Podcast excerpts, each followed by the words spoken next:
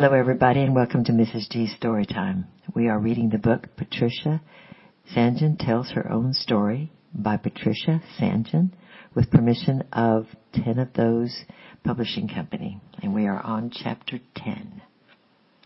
Fatima and her friends.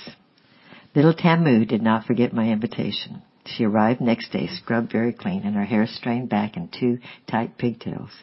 Her face was brown and perfectly round and her black eyes very bright. Marguerite and I called her the currant bun. And within a few days, her friends started to come with her, and we found we had a school on our hands. But on that first morning, just her mother, Fatima, came with her. And of Fatima and her mother, Zora, I can freely write, because they are both safe in heaven. Fatima announced that she had come to work for us and proceeded to tell us her life story. When she was about 11 years old, she was married by her parents' arrangement to a middle-aged man she had never met. Her little son was born when she was about 13, but she did not know she was pregnant until quite close to term. The baby died, but Tamu was born two years later and grew to be the light of her eyes. But her husband was a disaster. He was a drug addict and practically all the money he earned was spent on the weed. He would lie for hours puffing away, eyes half closed, while his wife and his daughter dug for edible roots on the mountainside, or simply went hungry. They were hungry when they arrived, and I needed help. For by this time parents and children were surging in, and although I could hardly pay her anything, for our finances were stretched to the utmost limit, I suggested they eat breakfast and lunch with us. I never regretted it. Fatima quickly became the cornerstone of the whole work. She chattered to us in Arabic and taught us the culture and the art of making a good meal out of practically nothing. And the children loved her and confided in her. Patients came to the house unafraid if she was there, while the villagers opened to her homely down-to-earth presence. We had wondered how we had ever managed without her. From her point of view, however, we had some strange habits. Every morning we read and prayed together, and at first this was incomprehensible to her. Can an old cat learn to dance? was her attitude. But Tamu loved the gospel stories, and gradually Fatima began to listen. That story about 5,000 people being fed from five loaves and two fish, for instance, that really made sense. And she asked for that one over and over again and began to realize that God sometimes answered prayer. Then one morning she arrived sobbing bitterly and furiously angry. She had gone home the night before to find an empty house. Her husband had gone to another woman and taken everything they possessed. Blankets, cooking pot, everything. And she had no appeal apart from the bribes and influential friends, and of those she had none. She sat for a long time cursing him and calling him names and weeping. She never wished to see him again, she sobbed. Then why are you angry he's gone? I asked. I'm not crying for my husband, she replied angrily. I'm crying for my blankets. We shared what we could, and Marguerite stitched some curtains. The essentials of life were very cheap, and for a time she was, perhaps, happier without the man. But one day she arrived almost mad with grief, and this time there was no comforting her. Her husband had taken Tamu as a little servant, as his new wife was pregnant, and once again there seemed to be no appeal. It was not etiquette to visit the house of your ex-husband, and the only time she ever saw the child was at the well. These were miserable meetings, for Tamu looked thin and dirty, with sores on her head and her arms, and she cried to come home to her mother. And then the possibility of prayer dawned on Fatima, and she suggested that we ask God to bring her daughter back. To my weak faith, it seemed an unlikely event. The new baby was due, and little slaves of seven are extremely useful but we started to pray daily. I cannot remember for how long we prayed, but it was midwinter before the answer was given. Winter in that little town was a dreary season. The snow lay thick on the mountains and pools of black slush gathered in the cobble street. The wind whistled between the houses, driving the sleet, and the little shacks on the outskirts leaked abominably. The children in their wet rags steamed and sniffed round the charcoal brazier but they still had to go out and beg. On that cold night of wind and rain, I was glad to get into bed and go to sleep. But I was awoken by a loud knocking and I ran to the window. A woman stood at the door, bowed with some heavy weight under her wrap, and beckoning frantically. I went down and opened the door. Fatima almost fell through it. She flung off her wrap, revealing Tamu, gasping and coughing on her back. There was no doubt that the child had pneumonia, so we propped her up with pillows and tucked her in bed. We gave her antibiotics and cough mixture and a hot drink and she fell into a restless sleep. And then Fatima told her story. Neighbors had told her that her daughter was ill and she was lying awake grieving for her when the, with the rain dripping through the roof when she said she was suddenly conscious of a presence in the room. She could not tell how, but somehow she knew it was Jesus. And he said to her, Go and fetch your daughter. Fatima explained that this was impossible. It was raining hard and she could not go out alone in the dark, and it was against all convention to visit her ex-husband. But the presence and the voice persisted. Go and fetch your daughter. So she got up and put her wrap around her and went out into the night. Arrived at the door, she stood for a long time listening. She could hear a child crying, but no one took any notice. In the end, she tried the metal ring, and to her amazement, the door was unlocked, and she stole inside. It took another long time to persuade herself that the house was empty except for her crying child, for at last she dared approach the bed and lifted Tamu onto her back. No one stopped her, for there was no one there. She hurried through the dark, silent streets to her, our house, like Peter freed from prison, wondering if it was all a dream. Her father never asked for Tamu again, and the incident was quite easily explained. He had gone away for a night on business and his wife, who was very young and foolish, saw that Tamu was seriously ill. If I am here when she dies, thought the poor creature, my husband will say that I am responsible. It would be better not to be here. So she took her baby and herself off to her mother's house for the night. But what no one could explain was the presence of Jesus caring for that child and restoring her to her mother, and Fatima did not try to explain. She accepted what had happened in a matter-of-fact way, and it was probably at that point she decided to become a Christian. After all, if he could feed 5,000 with five loaves and two fish, nothing would surprise her anymore. She grew fast. She had a real hunger to learn and to share what she knew and at some point along the way we started the women's meetings on Wednesdays.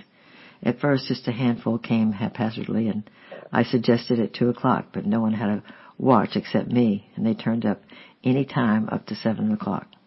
Fatima loved these sessions, but I found them discouraging. The women were far more interested in why I was unmarried and what I had in my chest of drawers than in the gospel I tried to preach. And there were times when I felt like giving up.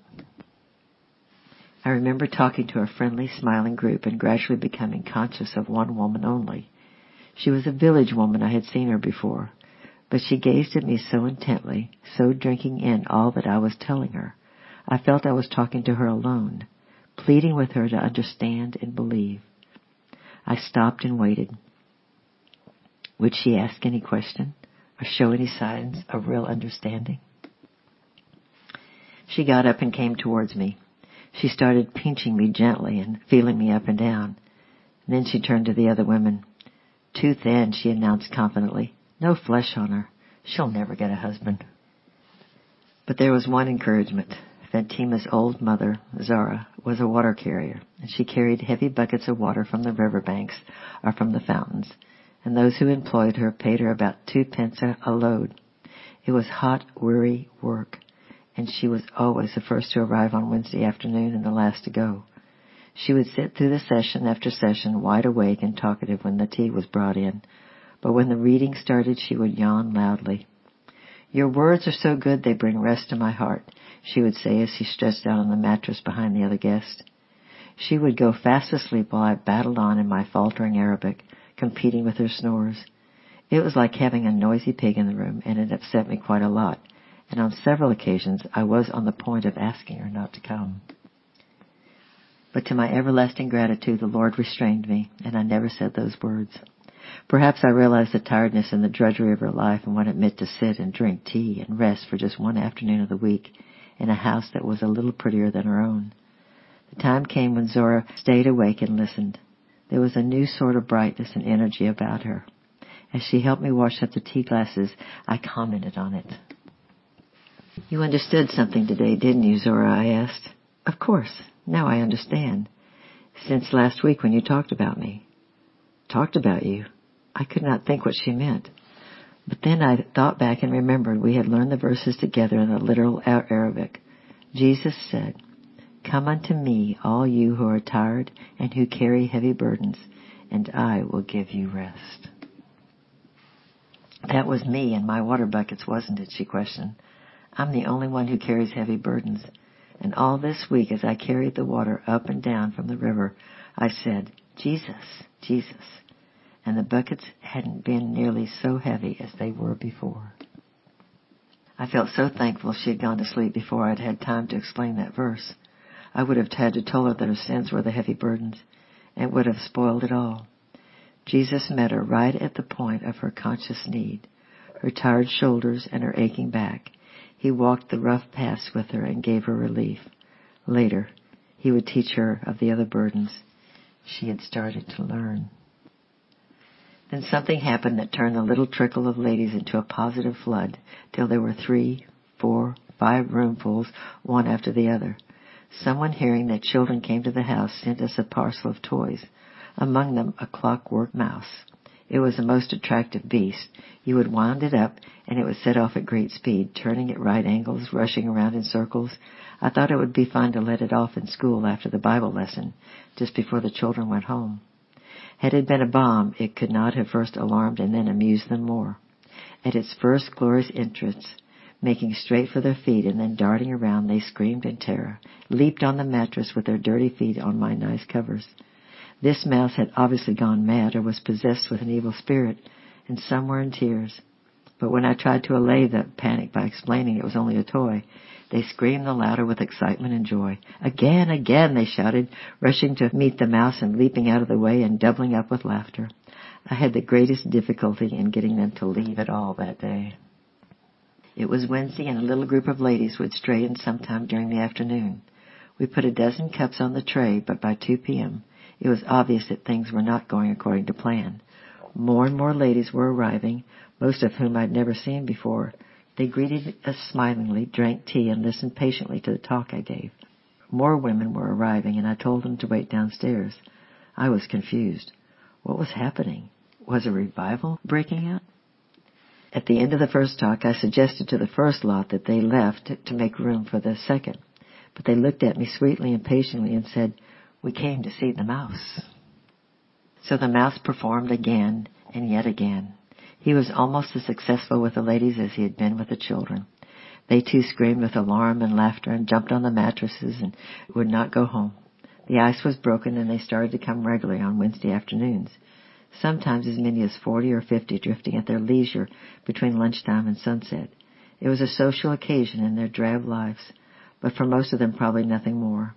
But occasionally one would come back, wistful and questioning, drawn by her sense of need. So we started a little daily Bible study group in midday after the children had left. None of them could read, but Fatima was learning, and she shone at those gatherings. Her homely explanations were far more intelligible than mine, and she taught them to pray about everything. They prayed about the children, the goats, the rent, the harvest, and they experienced wonderful answers.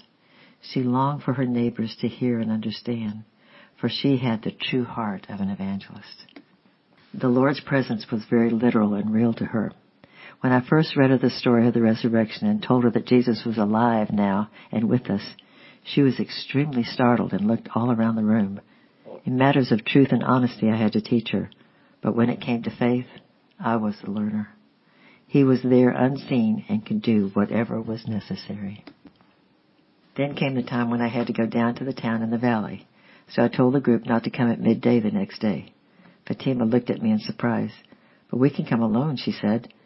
But none of you can read the Bible, I objected. Doesn't matter, she replied. We know the hymns, we can pray. So I left her the key and they gathered. I asked her the next day how they got on. Oh, we had a wonderful time, she said. They obviously had not missed me in the least. Tell me what you did, I said. We prayed, we sang hymns, and I told them a story. How many of you were there? She counted on her fingers. There were seven of us. I, my mother, my daughter, our neighbor, and two of her friends, and the Lord Jesus in the midst. Yes, there were seven of us. I remember catching flu and becoming really ill. Marguerite had to leave because the government had refused to renew her visa. But Fatima and Zora and her friends nursed me with strange herbal remedies, oranges, spaghetti, and small fried sardines. I had a very high temperature and no voice at all, and on Monday I told Fatima to tell everyone the house was closed for the week, and there would be no school, no ladies' meeting, and no dispensary until further notice. It was Tuesday afternoon that she sat down beside me and broke the news. Two ladies from the village came today, she said, and asked when the ladies' meeting was. I told them to come tomorrow. But Fatima, I croaked, I told you I wouldn't be up for several days. I couldn't possibly talk tomorrow. Oh, but the Lord's going to heal you tomorrow, in time to take the meeting, she said. I've asked him. Otherwise those women will go back to their village and they will never hear the gospel. I can help you, but I don't know enough to speak at the meetings. So tomorrow you'll be well. I felt desperate and worried feverishly all night. I did not wish to be healed. I felt very ill and I wanted to stay quietly in my bed. My headache was worse in the morning and my voice a whisper. Surely Fatima would realize that she'd made a mistake, and I lay very quiet and looked as sick as I could. She was very quiet too until 12:30 when she arrived with some spaghetti. You must get up soon, she said. The women will be arriving and I must arrange the room. But Fatima, I feel so ill and I can't talk. The Lord's going to heal you, I told you. I was actually laying in the room where the meeting would be held, so I angrily rose. I hoped I would faint, and that would teach her. But I didn't. As I dressed, the fever seemed to ebb away. My head felt clear and light, and when the women arrived, my voice was strong and normal. We held three or four groups that day, and there was no sense of strain or weariness. I was glad to go back to bed in the evening, but I had turned the corner, and I was amazed. Fatima was not. I told you, she said. Tomorrow we'll read chapter 11. Thank you for listening, and I appreciate you, and I love you, and I'm praying for you, and we'll see you tomorrow. Bye bye.